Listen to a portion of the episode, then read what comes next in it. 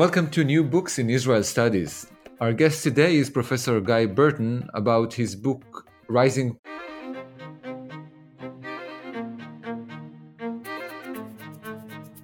Welcome to New Books in Israel Studies. Our guest today is Professor Guy Burton about his book Rising Powers and the Arab Israeli Conflict since, since 1947.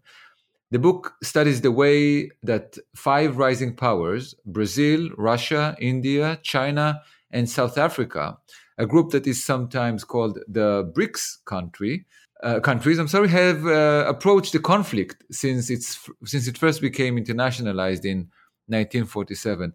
Professor Burton, welcome to the show. Well, thank you very much. Um, thank you, Professor Yakov. Just to let, put you in the picture, of course, I'm not. I'm only an assistant professor, so doctor would be more appropriate. Oh, we're not in the game of ranking people now. thank you. Uh, let's begin with the more, uh, I guess, personal or background question. How did you arrive at this study, and specifically, uh, how did you arrive at the questions of the rising powers or BRIC countries and the Middle East in the first place? Mm. Well, I mean, as so I began my research. I was working in uh, Birzeit University in, in Palestine back in 2010. Um, at the time, I was working on issues relating to, to, development and conflict. Um, and you, as you probably know, Palestine has a very big aid industry there, which is a result of the Oslo peace process. Um, a, num- very, a lot of the Palestinian organizations sort of are reliant on, on aid from foreign donors. And so I was working on issues related to that and had written a conference paper for, for you know, at, at, the, at the university on Arab states' assistance to Palestinians, um, which got me thinking about sort of the, the different types of donors out there because much of the donor, donor world uh, is primarily sort of American and European. Um, and I became increasingly interested in traditional, in non-traditional donors. Sorry. Um, around the same time that I arrived there in early 2010, uh, Brazil's then president, President Lula, had just been in town. And that got me thinking about who are these other actors that are, are interested in coming. Um, so I started looking at uh, Brazil and Venezuela specifically because they seem to be the rising powers in Latin America, and and presented a paper on that and published published a paper, and then. Um, moved from there into the BRICS because at the time the BRICS were getting a lot of attention um, at being an alternative source of, of influence. So I guess it was sort of a, a progression from from the work that I was I was already doing there. Mm-hmm.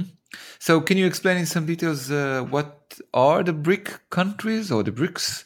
Mm. And uh, what they have, uh, why they have been of special interest in IR or international relations in the last couple of decades. Yeah. So, I mean, if we look at, I mean, there's two ways you can look at it. So, there's the BRICS themselves, and then there's obviously the environment in which they're operating. So, if I talk about the BRICS themselves, so the BRICS as are, as you mentioned, Brazil, Russia, India, China, and South Africa. Uh, the term itself was coined by Jim O'Neill, who was working at Goldman Sachs at the time back in 2001. But he was talking specifically about the BRIC, so Brazil, Russia, India, and China. South Africa joined later on. Um, but for Jim O'Neill, the designation of BRIC was primarily about emerging markets, so very much about the rising economic powers uh, that, that, were, that were coming about in the first, first decade of the 21st century. Um, although it was a designation that was applied to them, they didn't use it, and it was only towards the end of the decade that you start to see the, the BRIC and then BRICS foreign ministers and leaders coming together initially through informal meetings at side events like the, the UN General Assembly, and then organizing their own formal summits uh, from about 2008 9 onwards. Um, the most mm-hmm. substantive thing that they've done actually and that has been in the last four years. In 2014, they uh, established a contingent reserve a- arrangement, which is a form of financial assist- assistance for any of the five countries that need it, uh, as well as the New Development Bank, which is supposed to be sort of presented as, a, as an alternative to the World Bank. Um, you know, I guess the CR, CRA, the contingent reserve arrangements, is a sort of an alternative to the IMF. Now, of course, the BRICS themselves are, in, you know, are a bunch of rising powers, but their sort of their, their influence is primarily you know at the regional level, so within their home regions. Um, if you're looking at the wider environment, why did the BRICS come about? Um, if we think about sort of the nature of the the, the of global global politics, you know, the 1990s was the period of, you know, American hegemony, the, the, the unipolar moment. Uh, it was the end of the Cold War, and the US was basically paramount. Um, what we find from, from around 2000 onwards is the emergence of you know, these BRICS, these, these emerging markets, who are primarily uh, talked about in an economic way, but increasingly they become sort of uh, relevant for political reasons. Um, and I think it's a combination of both their rise as well as a relative American decline. If we think about, you know, the 2003 war in Iraq, you know, America was never going to, it was un, unquestionable that America was not going to win that militarily. But then the occupation bogged them down, just as it did in Afghanistan. They were not able to uh, see through to, to, the, to the political ends of their project. So I guess in that respect, you know, this this raised questions. What about these other countries out there? What what influence can they can can they can they bring uh, bring to the table? I also think as well what's mm-hmm. interesting about um, about just the final point in international relations. There's been quite a bit of a debate in over the last decade and a half since they first emerged, which was a question of are they a you know are they a challengers? Are they going to confront the United States and provide an alternative to the United States? Uh, or are they going to actually just become part of the international architecture, part of the furniture? Is the reason that they're be, being sort of be, being portrayed as challengers because they want to join the top, the, the top table? And that's kind of um, summarized effectively by two different uh, two different ways of looking at them: either as spoilers, i.e., they want to sort of challenge the system, or as global citizens, they want to become you know responsible stakeholders of, of, of the international system. Very interesting. But uh, uh, specifically on the on the matter of uh, of that is of con- of concerns in your book. Mm. Um, what would you say are the main themes uh, that are special about the rising power, the rising powers in regard to the Arab-Israeli yeah. conflict? So, when I, so what I was interested in, part of the reason, I mean, I know something about the Arab-Israeli conflict. I was living and working in it, and so I was quite curious to sort of see what does what does this mean in terms of these global powers to this particular conflict. Now, most of these most most of these rising powers, their influence is primarily in their home regions. So, for me, looking at the Arab-Israeli conflict is a question of what does this mean outside of their region? What impacts can they play outside? And I think um, you this is where I've I've broken down the the book to look at different time periods. So, I think one of the limitations of studying about studying the BRICS is that people are focused on a very sort of narrow period, basically the last decade and a half. Whereas I wanted to look at them uh, as individual countries, because obviously they were only a group recently, but to look at how they interact with the, the conflict ever since the internationalization of it in 1947. Um, but if I was going to talk about what they do uh, today, so over the last you know couple of decades, they are very much focused on on the one uh, on the one hand supporting the peace process, the Oslo peace process, which has been in place since about 1993, and on the other hand, developing diplomatic and economic relations uh, with the, the two protagonists. Um, so you have kind of this, in effect, since 1993, a split in terms of the, the way that they treat the conflict. The conflict is dealt with through the peace process, which they, they extend uh, you know, di- diplomatic and, and rhetorical support. And on the other hand, they maintain you know, more, more general sort of diplomatic relations. Um, they are broadly all in line. They all are committed to the peace process. They're all committed to the idea of a two state solution. Um, but if you actually look at what they, how they engaged with the conflict in the past, I think you'll see variations and differences.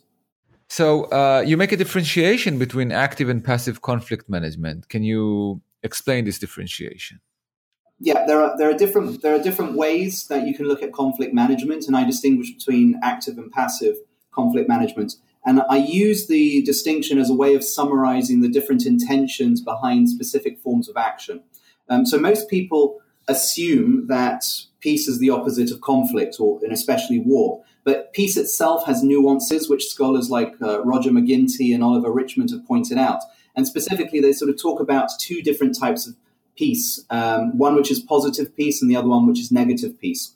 Uh, negative is the one. Negative peace is the one that most people are familiar with. It's essentially the absence of violence. But the thing about it is that it doesn't necessarily mean the removal of the reasons that cause are causing that conflict to happen. Uh, whereas positive peace is, aims to go beyond that. It aims to resolve, uh, address the, the, the, grievances, to address the, the problems of, of, of, the conflicts that, that arose in the first place. So it wants to try and root out the, the causes of conflict. Um, so what I'm looking at is you can take a particular action, uh, for example, um, sanctions, and look at them through uh, active pa- conflict management lens or a passive conf- conflict management lens. Um, so you effectively, it's mm-hmm. looking at what, why are you using sanctions? Are you using it to just uh, maintain uh, maintain the status quo, or are you using sanctions to actually try and effect a change as transformation of the situation?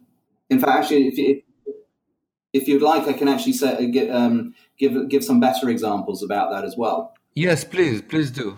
Yeah. So if you think about peacekeeping, is is sometimes quite a good example because uh, you send troops into a conflict zone, and the question is, what to what to what end are they being used? If they're just being kept maintained, if they're just being sent to keep the two sides apart, that would be a form of uh, you know negative conflict management. They're just there to keep the two sides apart. They're not looking to try and resolve the the causes of the conflict. Um, of course, the downside of something like that is what happened in Srebrenica in 1995 when the Dutch peacekeepers were not able to keep um, Ser- the, the, the, Bosnian Serbs apart from the Muslims, and the massacre happened. Um, by, by contrast, mm-hmm. if you you know you can also use this use peacekeeping in in a more sort of proactive way, in an active way, where you uh, try and win hearts and minds, where you try and you know uh, challenge the the, the, co- the causes of the conflicts. This might mean sort of uh, not only maintaining um, sort of you know coercive measures, but also trying to involve involve the uh, the community in security development. Uh, another way of looking at it might be that of foreign aid. So often, when we, especially in the case of Palestine, when we're looking at um, you know the form of assistance that's been provided by the international community, at present, a lot of that is humanitarian aid. And usually, a lot of that's the, the, a result of the situation that the Palestinians face.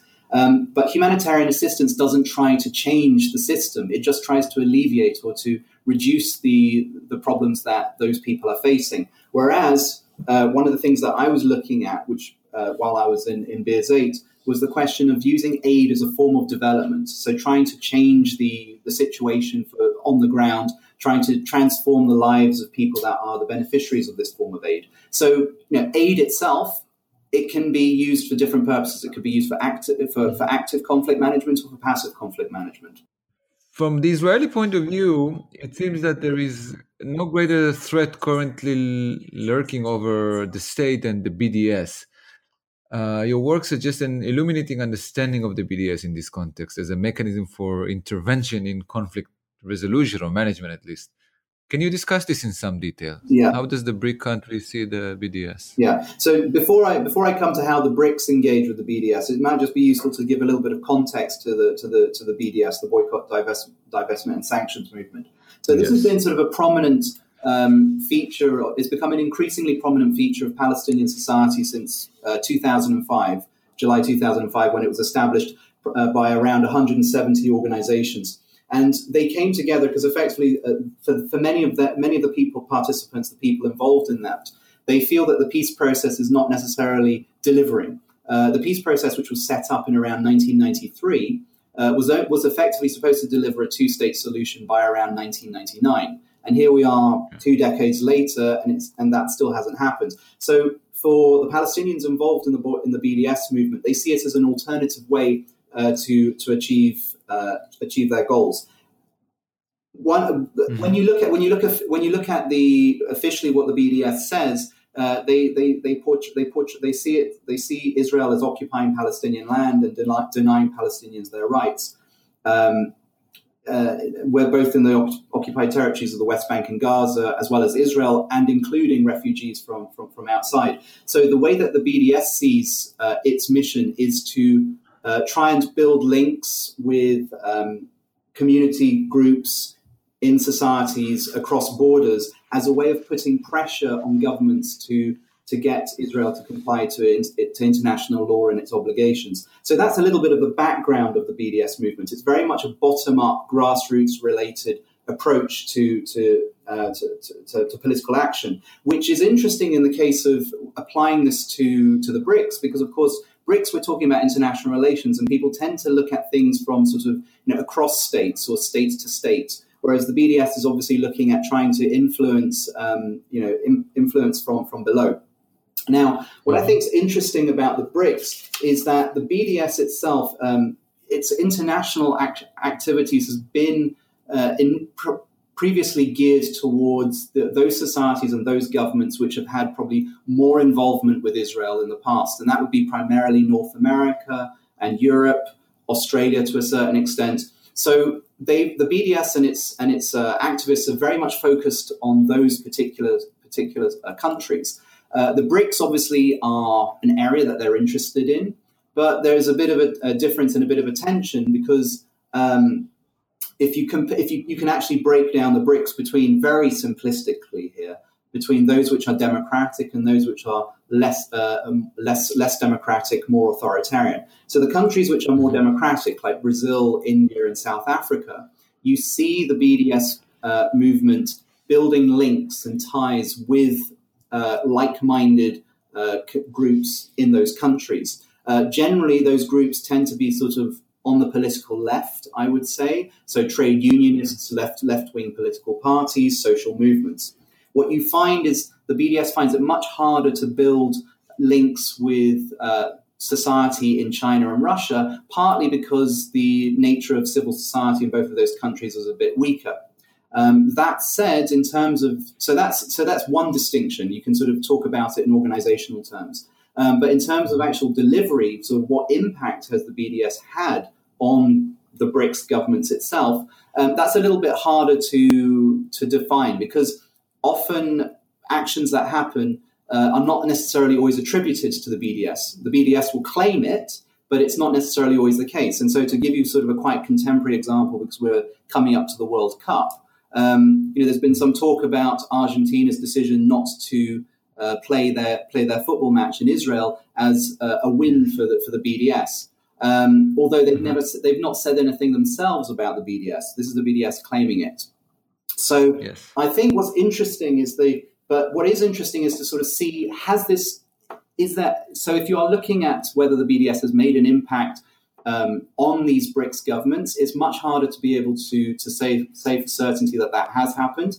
Um, it is certainly the case that what we've seen in Brazil, Brazil especially, we see um, some of the state governments, so the sub-regional governments, have uh, divested from from contracts with from, from with Israeli companies. We have seen that in South Africa, there is an, an, element of the ruling African National Congress Party which is quite sympathetic to the um, to the BDS movement.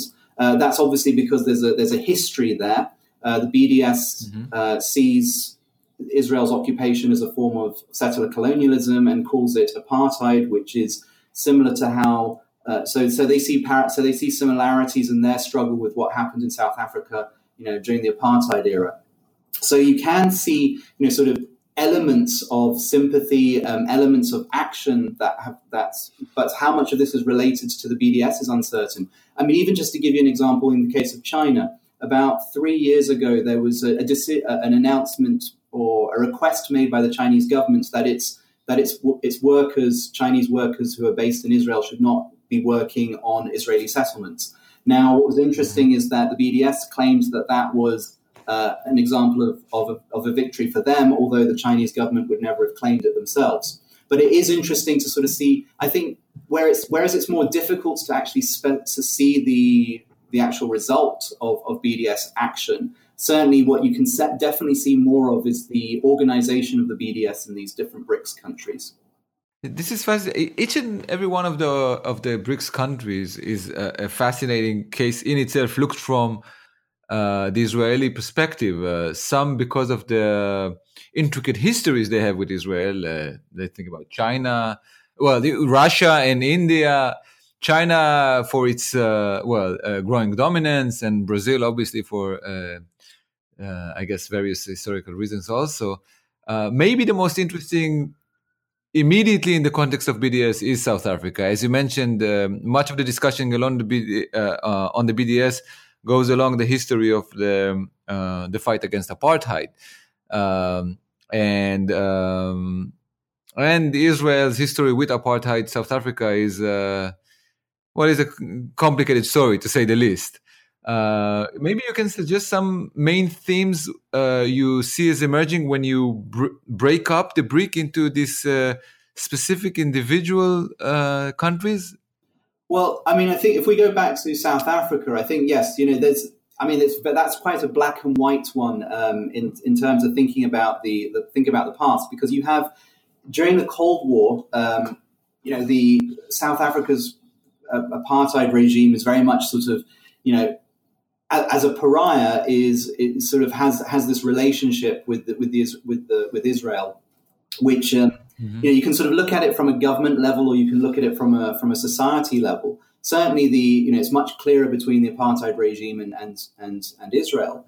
Um, when that changes, when when the apartheid regime falls in, in South Africa and there's a replacement, you know, the and the ANC comes in under Nelson Mandela, there's a real uh, concern within Israel as to what does this mean for us? Um, you know, are we going to be able to still have the same kind of relationship? Very unlikely, because given that the ANC was, um, you know, uh, discriminated against, um, it very much built uh, solidarity ties with the Palestinians. But what is interesting is that you know over the over the last two decades um, since since apartheid ended in South Africa, you've seen um, I wouldn't call it a warm relationship, but it is a formal relationship that exists between the South African ANC government and, and, Israel. There is an element within the ANC government which is still sympathetic to the Palestinians and still pushes for a more, uh, you know,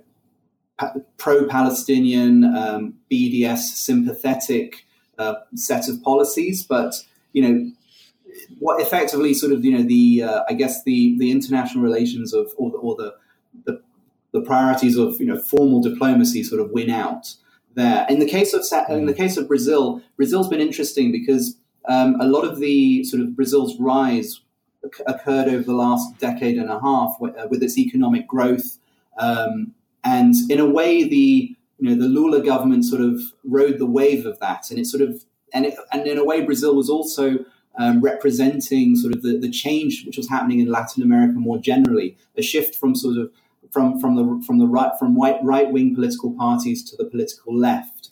Um, you know, as democracy got consolidated, and so Lula was very sort of visible and very much on the world stage. But what you found in Brazil after around 2013, 2014 is uh, an economic downturn, and that has obviously had an impact on its uh, not only on its political uh, situation and, and, including you know the impeachment of the president two years ago, but also has had an impact on its foreign policy. So you don't find Brazil mm. um, being especially proactive these days when it comes to uh, its foreign policy, either in the region or outside, as it would have done in the case of Israel and Palestine.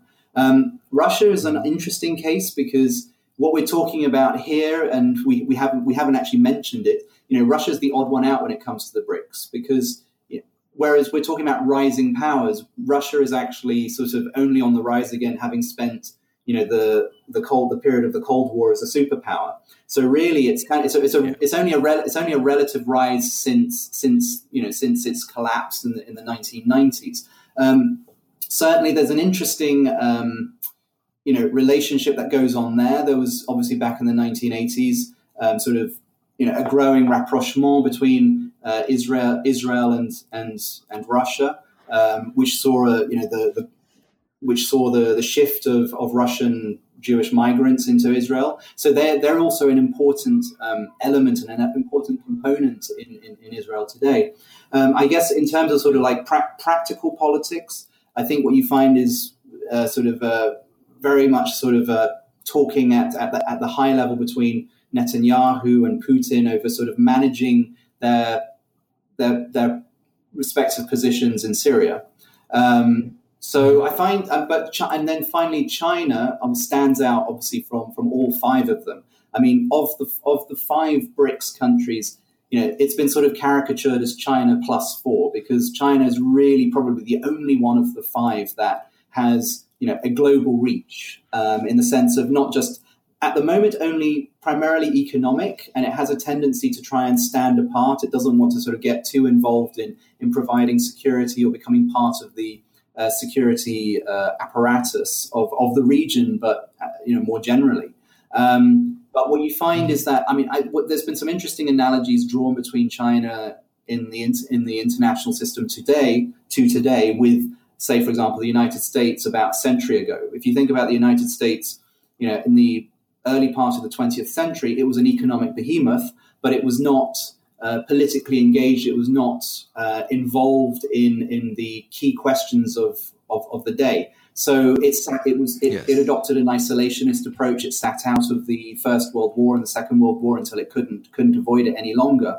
At which point it becomes you know its political influence becomes tied up with its economic influence. And I think what we're seeing with with, with China today is is something similar you know, it makes great it, it, it, makes great play on the fact that it is an honest broker, that it has no vested interests in the region and especially Israel and Palestine. That's not something you can say about the United States. But the thing about China is that it doesn't want to necessarily move beyond that economic relationship, that kind of rapport that it has. The question, of course, is going to be in the future will it be able to sustain that?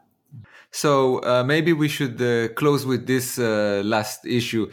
Can you maybe suggest some main themes uh, of how you see the in developing involvement of the BRIC countries uh, in the um, Arab-Israeli conflict in the coming years? Mm.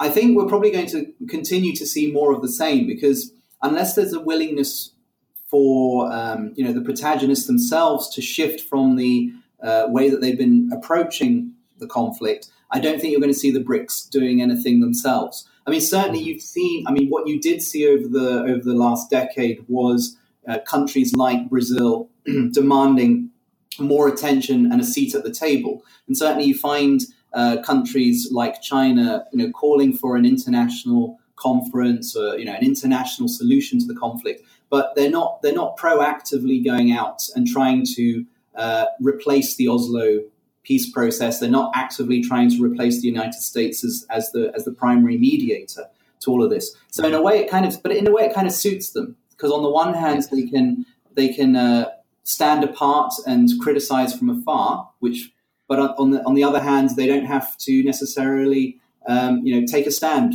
in all of this. So I suspect that's probably going to be, to remain the case. What if if things are going to change? It's going to change from within the conflict, and that's going to be primarily, I guess um, uh, uh, that will depend primarily on whether or not which which path the Palestinians take. Because at the moment, the the nature of the conflict, and I say this in the book, um, I don't accept I don't accept that the conflict is one between two equals. It's actually uh, an imbalanced one. Um, you know, Israel does have you know significant power and and and and, access to resources that the Palestinians don't. Uh, the problem with the peace process is that it, it sort of treats them as sort of two equals. So it's it's masking it's masking the reality. Now, what's interesting, I mean, and, and for for the for for Israel, um, this is you know a, a, perfectly reasonable state of affairs. I mean, they don't want to change the status quo, so you know they're quite happy to have sort of sporadic talks and negotiations, um, insofar as that doesn't change that doesn't change the dynamics of the conflict. So, if there's going to be any change, it's presumably going to come from which which approach the Palestinians choose to take. The Palestinian leadership continues to accept the, the, the, peace process, and it has adopted since 2011 something called the internationalization strategy, which I guess is kind of the flip side of BDS. Uh, the internationalization yes. strategy has meant that they have gone out to try and join, um, become member states of various international organizations like, you know, the International Criminal Court and UNESCO. And, and the, the logic behind this is that if they become, they see, they think that if they become a member of these organizations, then this uh, extends reciprocity to the um, other members of, of these organizations to, to hold Israel to account. That's the, the Israeli leadership approach. So it's kind of, I guess, you know, the, the so it's trying to sort of operate at the international level. The BDS obviously is, is operating sort of at a subnational level um, at the grassroots basis, but it's also trying to trying to do the same thing. It's trying to use international law to to, to challenge um, the you know the Israeli position. Now, the question I think is going. To, I mean, in some ways, the Palestinian leadership's internationalization strategy doesn't really change very much, and there have been it's been it's been observed that the that some countries like China have actually said to you know the Palestinian leadership, you know, this is not going, you know, don't don't shift away from what you're currently doing. So I think the BDS is certainly much more is, is different because it's actually it challenges the the prevailing system. Whether it's going to mm-hmm. uh, deliver what it wants to do is, an, is another matter. That's that's that's uncertain. Um, but I think that's the thing to, that probably be the, uh, the, the space to watch. Fascinating, uh, Professor Burton. Thank you for being in the show, and uh, good luck with the book. Well, thank you very much.